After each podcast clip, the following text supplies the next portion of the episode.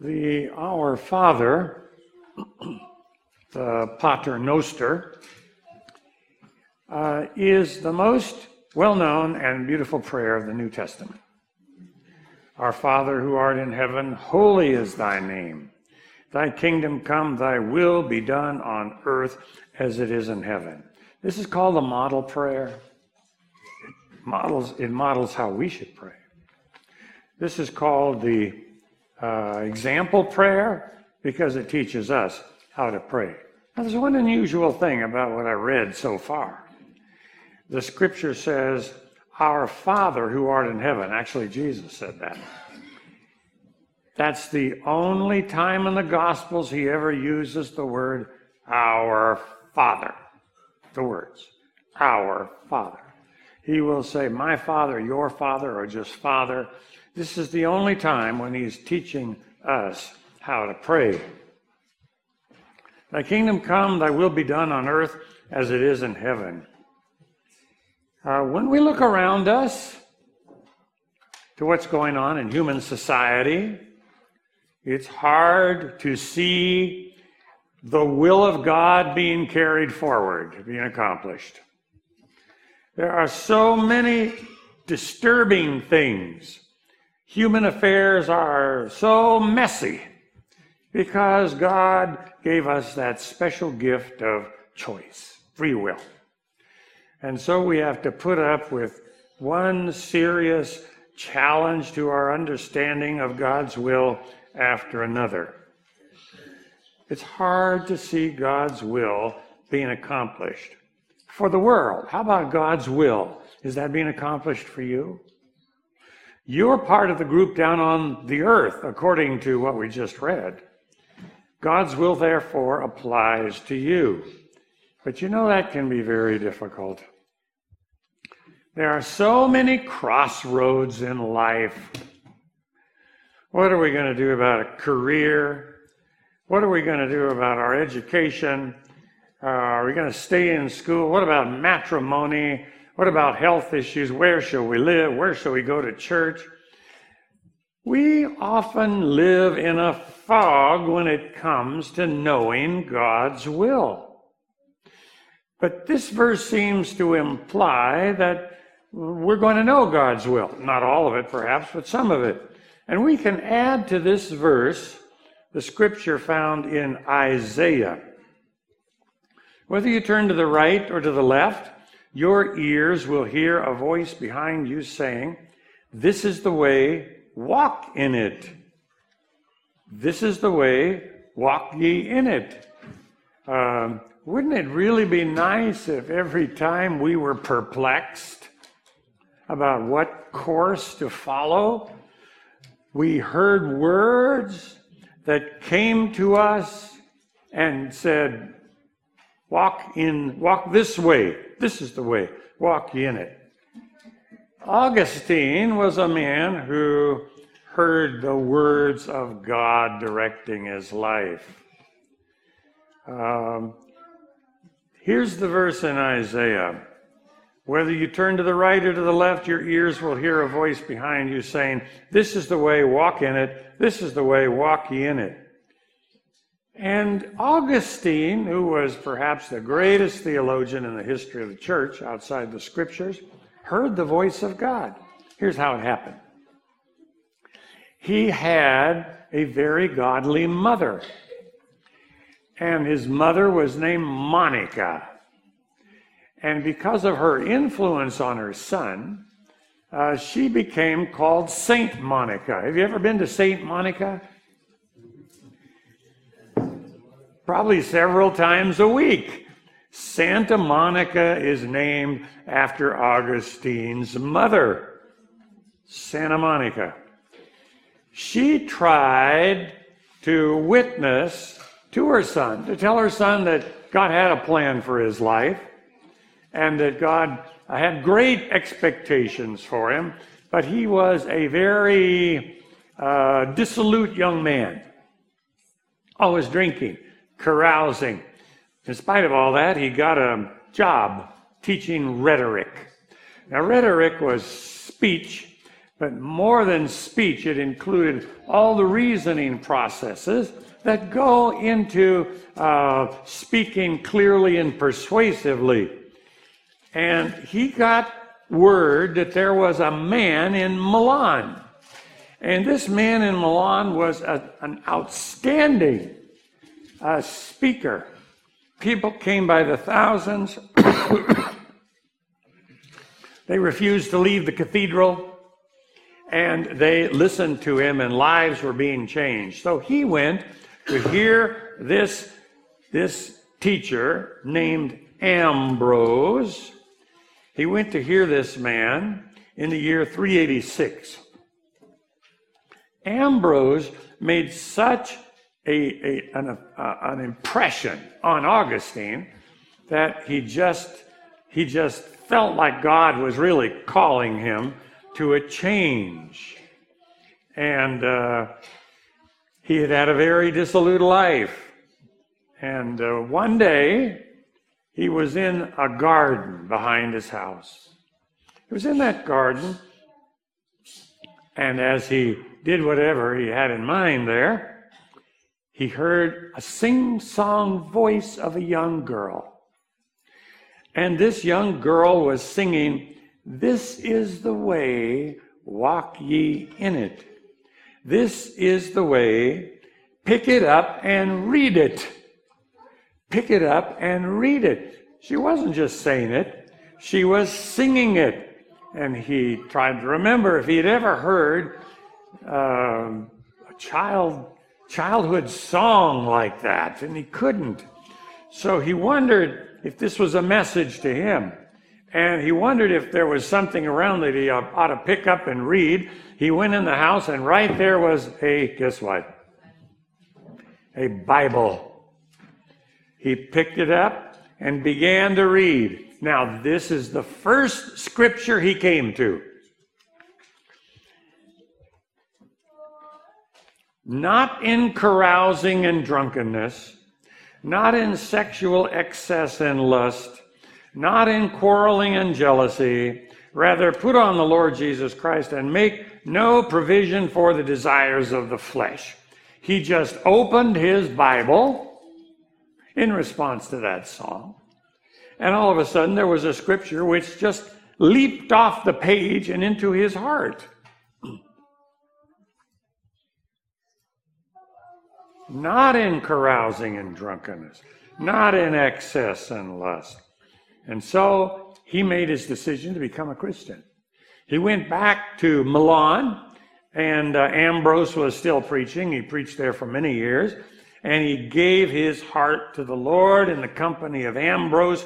And in the year 387, he was baptized.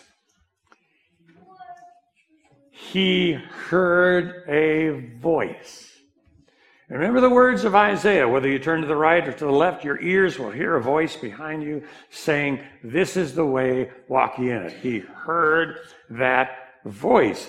And he became the greatest theologian in the history of the church for well over a thousand years. His classic book, The City of God, is extremely well known even today. He had, his heart had been reached because of the voice of a child coming over the garden wall. Have you ever heard a voice from the Lord? You know, I have talked with a number of people who tell me that they have. They've heard a voice. But we do have to admit that it's not usual to hear the voice. We may find ourselves in a fog, wondering and worrying about going to the right or going to the left. We don't hear that voice but we can receive an impression. And that's what I want to talk with you about today. The impression that you can receive from the Holy Spirit, leading you into embracing God's plan for your life, leading you into surrendering your heart to the Holy Spirit so you can be led, just as Augustine was led. But before we look at some scriptures which teach us how to receive, how to receive God's will for us. Um, we need to know what Jesus had to say on this subject. And I'm mentioning that because I have met a number of people who had very, uh, very strange understandings of what the will of God was for them. They had a dynamic impression, or they had uh, they heard a voice, and, and, and it just seemed to me that maybe uh, they should they should study and pray some more. Can we be certain that we can know the will of God? Now listen to this from Mark 3, verse 31 to 34. Then Jesus, mother, and brothers arrived. Standing outside, they sent someone in to call him. A crowd was sitting around him, and they told him, Your mother and brothers are outside looking for you. Who are my mother and my brothers? he asked. Then he looked at those seated in a circle around him and said, Here. That refers to the people in the circle sitting around him. Here are my mother and my brothers. Whoever does God's will is my mother and sister and brother. Whoever does God's will is my brother and sister and mother. Did you ever want to belong to Jesus' biological family? Not just the family of God, which is kind of a general concept, you know? Jesus said, Anyone who wants to do the Father's will is my mother and my brother and my sisters. Friends, if you determine in your heart that above everything else, you want to do the will of God as you understand it. You want to be led by the Holy Spirit forward to accomplish God's purposes for your life and for others. You can be sure that God will start speaking to your heart. Now, one time uh, I, I, was uh, I was doing colporteur work in San Jose, California. Any of you ever know San Jose? You probably do. Okay. And uh, I, I, I, did that. I, I, chose to do colporteur work with a group of young men from Pacific Union College. They had rented a house, and we sold Mark Bible and Steps to Christ, and that raised money so we could buy our one supper a day, you know, next door. The rest of the meals were pretty much catch as catch can. And I remember very clearly that I was in the town of Campbell, which is a suburb of San Jose. And I was just about to cross the street, and an impression came over me. It was so strong, I could hardly breathe. And I remember looking up in the sky to the east, and a certain train of thought started to go through my mind. You know, you've been a student at PUC for two years, and uh, although your major was history, all you have to do is take one summer uh, uh for the ministerial ministerial course and uh, two more years for the ministerial course. You'll finish up a double major. And here's why that appealed to me. As we went door to door knocking on doors, believe me, the colporteurs have the hardest job on planet Earth. And as we went knocking one door after another, sometimes people invited me in. They said, What church are you? I said, Well, we're Seventh day Adventists. Tell us about Seventh day Adventists. I had marvelous experiences all summer with people who wanted to know about the Seventh day Adventist church. And, I, and with that background, uh, I, and, and here came this overwhelming impression you know, you know the ministry, your father's a pastor. You seem to have some fruit already out there in, in the neighborhoods of Campbell and uh, you enjoy public speaking, how about you're stepping forward? This impression spoke to me. You're stepping forward and taking a ministry up at Pacific Union College. I did not hear a voice, but I had this overwhelming impression. I could hardly breathe. Have you ever had an impression like that? So strong you could hardly breathe. Well, it would be so nice for all of us if, when we come to those crossroads, those cul de sacs in life, we have that little voice saying, Don't turn to the left, don't turn to the right, go straight ahead. If we have that, it gives you an assurance in your life that God's will is being honored by your life and God's will is being accomplished in your life. Now, in order to know God's will, obviously here, uh, Jesus said, Here are my mother and my brothers. Whoever does God's will is my mother and sister and brother. My food, he said in another verse, is to do the will of my Father. So Jesus believed without a doubt that God could make his plan known to all of his disciples. In order for you and me to discover the plan, to discover some of the will, God's will for us, to fill in the blanks of our lives, we need to have the major instrument. Now, by instrument, I'm thinking of a telescope. You know, you can see all the way to heaven and see what God's will is. It's revealed there. Or um, some other scientific instrument, or a musical instrument. We need to have one great instrument, a major instrument, and some minor instrument. And if we're clear on those, I predict that you're going to be able to tap into God's will for your life more and more. The major instrument is found in John 7 16. Can you turn there with me? That was read in our scripture this morning. This is the major instrument to discover the leading of God.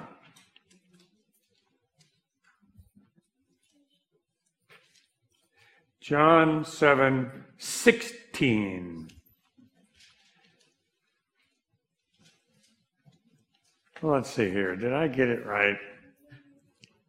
They are not of the world, even as I am not of the world.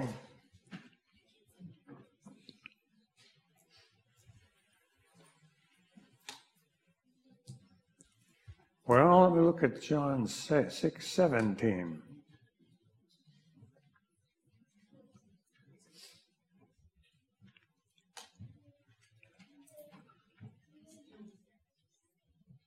Well, what Jesus said is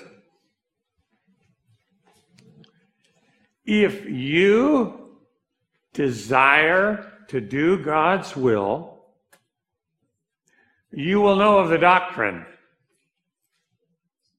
In other words, if your desire is to know God's will and to do it, to know God's will and to do it, then God will open up a vision for you of what His will is in your life. That was what happened to me standing there on the street corner of San Jose. I wanted to do God's will. And, and this, this impression was so great. And I just, I just went with it. I went back to the Colporteur house where all the boys were sleeping on sleeping bags on the floor. I told them all about this, and and some of them said, "Oh, great," and others said, "You." You know, you're never going to get 100% on certain things. So, God will reveal Himself to you, but you have to be willing to accomplish that will, to do it. Think of the rich young ruler. He said, What can I do to inherit eternal life? And Jesus said, One thing you lack, go and sell all you possess and give to the poor, and you will have treasure in heaven, and come follow me. And the scripture says that he went away sad and grieving. See? He was willing to do most of the will of God but not all of it if it cost him his personal wealth. Go and sell your, all you possess and give to the poor. And he just couldn't do it. So the great instrument is simply this in advance of having the Lord show you the right path. Are you willing to do God's will before you know God's will? See? That's the great instrument. That's, that's the great instrument. Now we have some minor instruments to know God's will. And the first one is a scripture you know well, found in Psalms 119:11. Thy word is a lamp unto my feet and a light unto my path. You know that one? Now, what that scripture means is that someone who desires to know God's will needs to be well acquainted with their Bibles because God's word is never in conflict with God's will. God's will will never be in conflict with God's word. The more scripture you know, the more the Holy Spirit will bring a verse to your mind, which can help you in times of real stress when you're really concerned about what's going on and what you ought to do.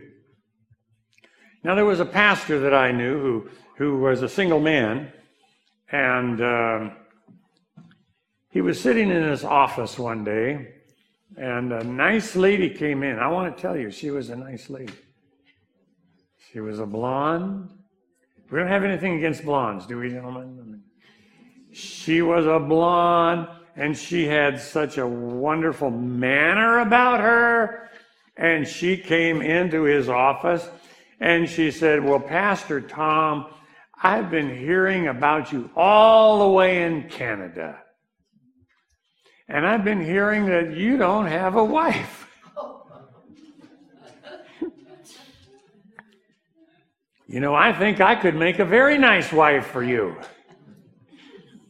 And she was very attractive, and I mean, she was just a lovely person. And right then and there on the spot, Pastor Tom decided to marry her. Can you say amen to that? Not yet. oh. See, he was willing to do God's will. And boy, it really helps when somebody comes to you and has a nice smile, you know, and tell you, tell you, tells you what it is. But we have to be careful about impressions. There was another man uh, you know, the Holy Spirit was leading Augustine, but there was another man who wasn't really led. and um, he decided he had to know God's will, so he, he was going to put his finger on a text in the Bible. Just open it up like Augustine did and put his finger on a text. And so uh, that's what he did. And he opened the Bible, he put his finger on the text, and it said, Judas went out and hanged himself. He said, That can't be. That can't be what the Lord has in mind for me. I'm going to do this again. I'm going to close the Bible and open the Bible and put my finger on another scripture. He opened the Bible, he put his finger on another scripture, and it said, Go thou and do likewise.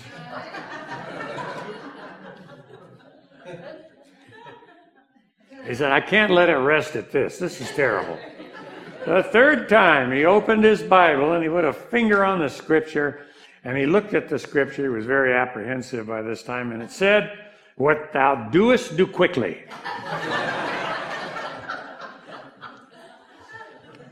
we have to be careful about some scriptures. The meaning is obvious. But we need to get a lot of scriptures on a subject before we base a life decision on, on the word. We need to be clear that uh, it's, it's, it's not a mistranslation or we're not misinterpreting it, uh, it. So, our first minor instrument is you've got to get into the word. There are so many verses which, if you're looking for guidance, will just jump out at you. Now we're ready for the second minor instrument. This is in Proverbs 11 14. Where there is no counsel, the people fall, but in the multitude of counselors, there is safety. Now that's a That's a, a piece of advice that many people have trouble with because really in their heart they want to marry that girl. Love is blind, and they don't want to hear anything about taking years to get to know her better. No. So you have to be clear that when you get a scripture that seems to give you good advice, take that scripture to your godly friends. Your godly friends. That verse said, Where there's no counsel, the people fall, but in the multitude of counselors there is safety. Don't make any life decision just all on your own. See? Talk to people, get some counsel. And, and then you may have to do that several times before you're sure that your feet are on the right track. Now here's the third minor instrument. In Isaiah 118, the scripture says, Come now and let us what? Reason together, reason together saith the Lord. Come now and let us reason together, saith the Lord. God's will is never contrary to common sense. You may feel like you put your finger on a text and it just shouts out at you. But you're going to have to study around it and you're going to have to take it to your pastor, take it to some of your elders, Sabbath school teachers, and say, you know, I'm kind of in a dilemma here. This scripture seems to be saying something to me. Does it say the same thing to you that it says to me? You might need to use the Benjamin Franklin method of coming to a decision based on the scriptures. Here's what Franklin did. Took a piece of paper and they divided it down the center half of it was um, reasons for, the other half was reasons against. And then he started in, thinking of all the reasons for. And then he went back to all the reasons against. And then he sat down and he looked at that, at that, at the results. And he usually had answered his question about what path to follow. God's will is never contrary to common sense. Now, there's a fourth minor instrument that we can use to determine God's will, and uh, it's related to the one that we just looked at. You need to pray about it. If you understand that God's will is never unreasonable, see, Come now and let us reason together. God's will is never unreasonable. It will always drink deeply of common sense. And so you have your reasons for and your reasons against why you're thinking about something. And you go to somebody at church that you feel is a godly believer. Okay? A godly believer. You show that person your, your, uh, your list and then the two of you pray about it, and then you pray some more about it. Here's how one pastor liked to pray. When he needed God's guidance in his life, he needed to know the will. So he made a list on one side of the paper, and on the other side of the paper, he left that blank. Now, on the first side, he said, What is the next step in my career? What's the next step in my career? And then he did something so important. He said, I got quiet and I listened. I want to tell you that there are times if you're quiet and still, the answer to a problem that perplexes you will just kind of float up to the surface of your mind. See? Well, on the second page, he had another, another question. What is the next step in my ministry? And the next page, what is the next step for my family? Next step, what is the next step for my marriage? What is the next step in my education? What is the next step in my finances? You see? He took everything that came to his mind, he put it down on paper, and then he checked that with godly friends to make sure that his heart was not leading him astray. Now, I want to tell you a story this morning Best story I have about how God impresses people to do certain things.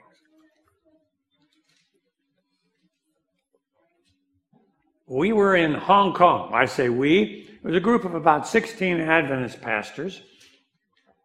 We were there because Adventist World Radio had received some donations. And they came up with a wonderful plan. They said, Our pastors don't know enough about what Adventist World Radio is doing around the world. So let's take the pastors on the journey. If they can help with the airfare, good. If they can't, okay. And so there we were in Hong Kong on a Sabbath. And I've been to Hong Kong twice. It's it's a tremendous, tremendous town, you know. And uh, the pastor got up and he said, "I want to tell you a story today about how I was led by the Holy Spirit." And uh, half of the church was Filipino uh, maids and cooks and babysitters. The other half of the church were a lot of people from overseas. Very interesting congregation, you know, and a very full church. Well, I was there with 16 pastors. Let me tell you, we've heard a lot of sermons. This was the best sermon I ever heard in my life. Now, here's what he said. he said, My wife and I were back in the States.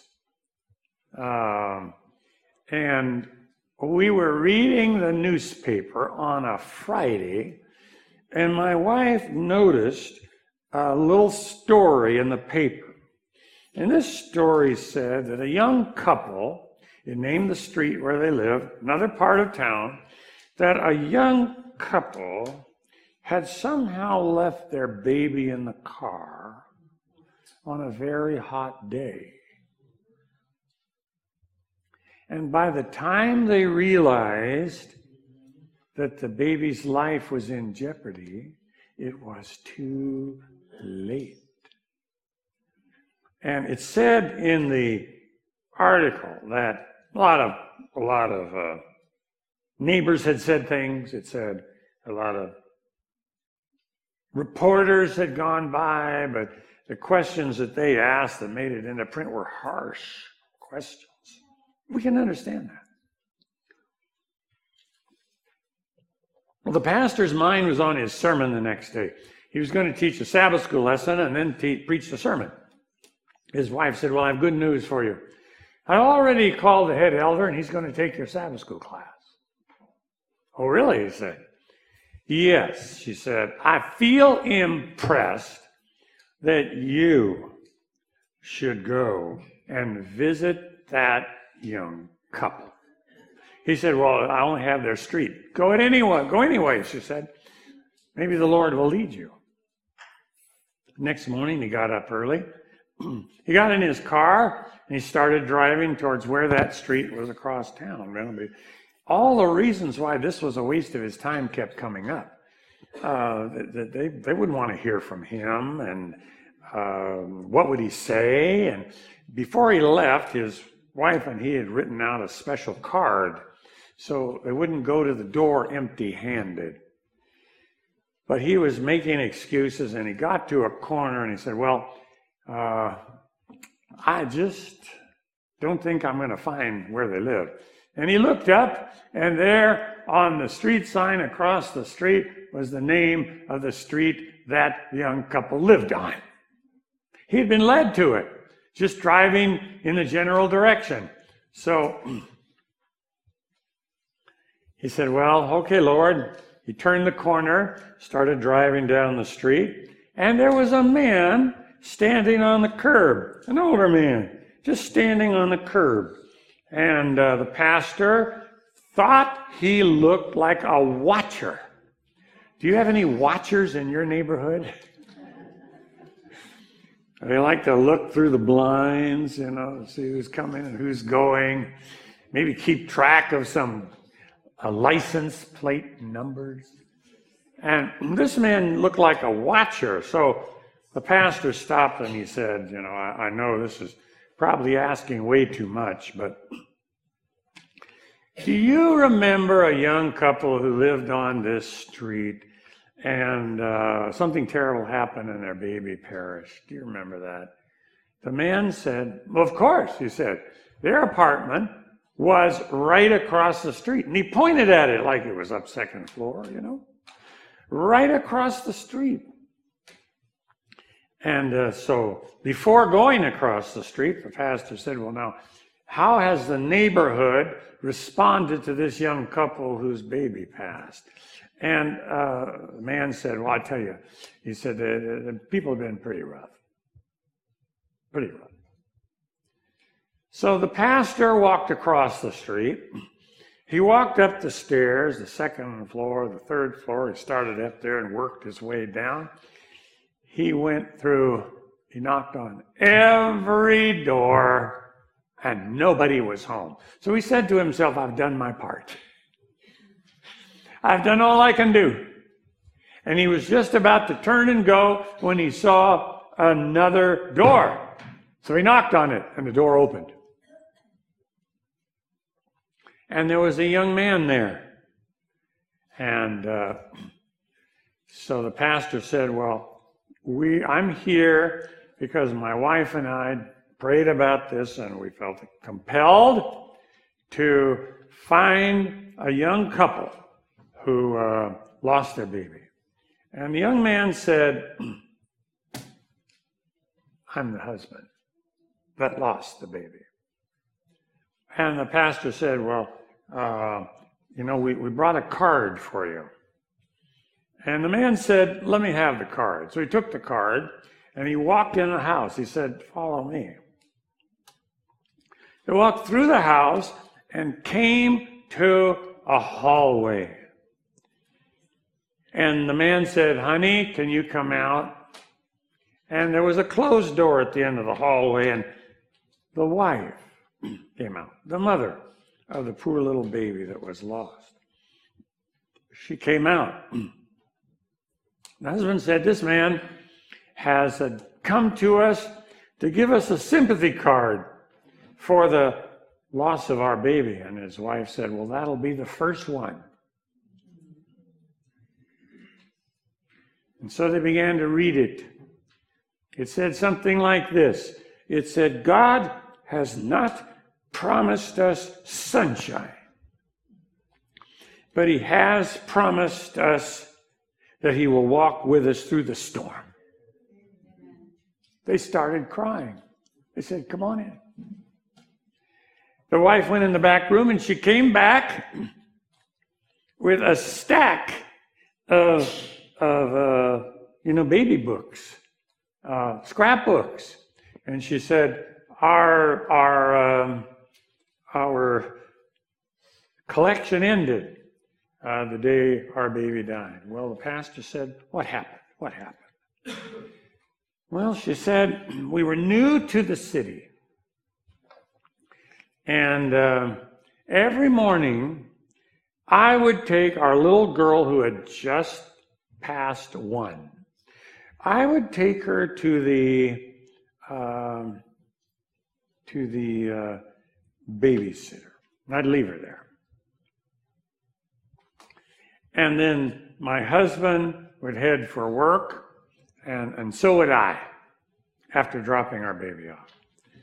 But on this particular day, our routine got changed because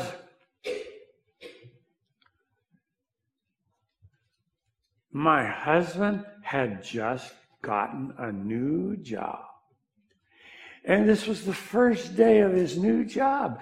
And he was so excited. They stayed awake all night thinking about the new house that they would get with the extra bedroom for the baby. They thought about it all night. And when the morning came, they slept in. And what happened then was they really scrambled. They really scrambled. And the wife said, uh, Listen, can you take the baby to the babysitter on your way to the new job? Uh, I just don't have time. I've got to get to work. I think you can make it. They agreed on that. So the wife drove off, and the young man took the baby, put the baby in the back seat, and um, uh, headed for the babysitter. But on the way, see, on the way, he was so excited that he forgot about the babysitter. Now, let me tell you something. I could really, I could really relate to this sermon because when I pastored Thousand Oaks Church, there were two services, and uh, my, my, our daughters, two little daughters, would go to the early service, and then Sabbath school, their mom would take them home. See, so uh, we went to the early service, and and uh, then Sabbath school, and uh, my oldest daughter was tired, and she went to sleep. and so after the service, uh, the deacon said, "I'll lock up," and uh, so we, I said, "Thank you, thank you," and I ran, jumped in the car, and went home. And my wife said, uh, Where's Carrie? Ooh, now you talk about embarrassing. Where's Carrie? Wow. I ran back. there she was, still sleeping on the pew.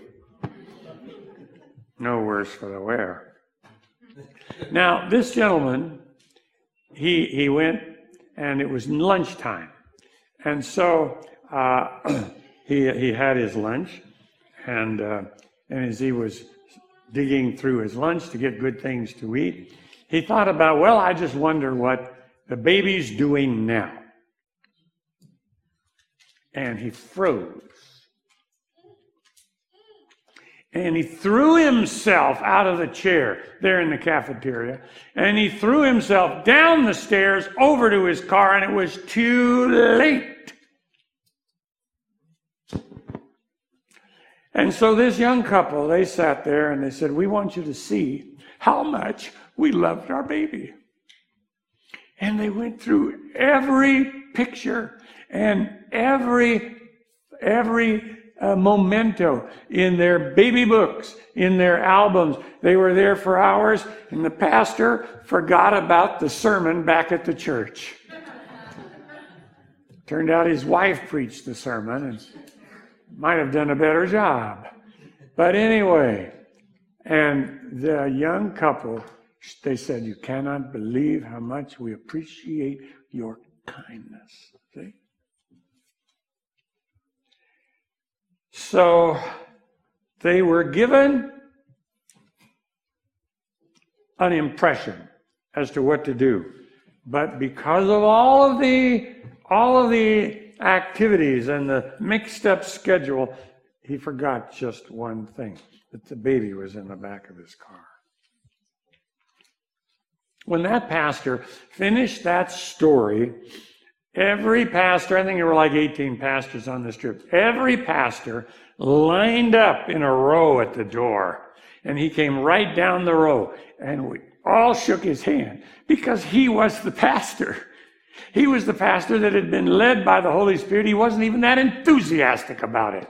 But his wife had enthusiasm, enthusiasm enough for him. He was the pastor. And every pastor told him that was the best sermon ever. That was the best story ever. God bless you for going back and finding that young couple. Would you do something like that? Would I do something like that? You see, God wants us to have our instruments in hand the great instrument, the lesser instruments. And the last instrument I'm going to message, mem- uh, mention is prayer. Pray about it and pray some more. Uh, this one pastor made a list. What is the next step in my career, in my ministry, family, marriage, education, finances, every page. And then he said he got quiet. He would get quiet and listen for the Spirit. You got to do that. You got to get quiet and listen for the Holy Spirit. Friends, God wants us to be co workers, to be knights who are going to ride out in the world and be led by the Holy Spirit to slay the dragons. Is that what you want to do? I pray that that'll be true for you. Listen for the voice of the Spirit. Read your scripture. Pray about it. Determine in your heart you're going to do whatever it is that God shows you you need to do. And when you do that, answers will come and the fog will lift.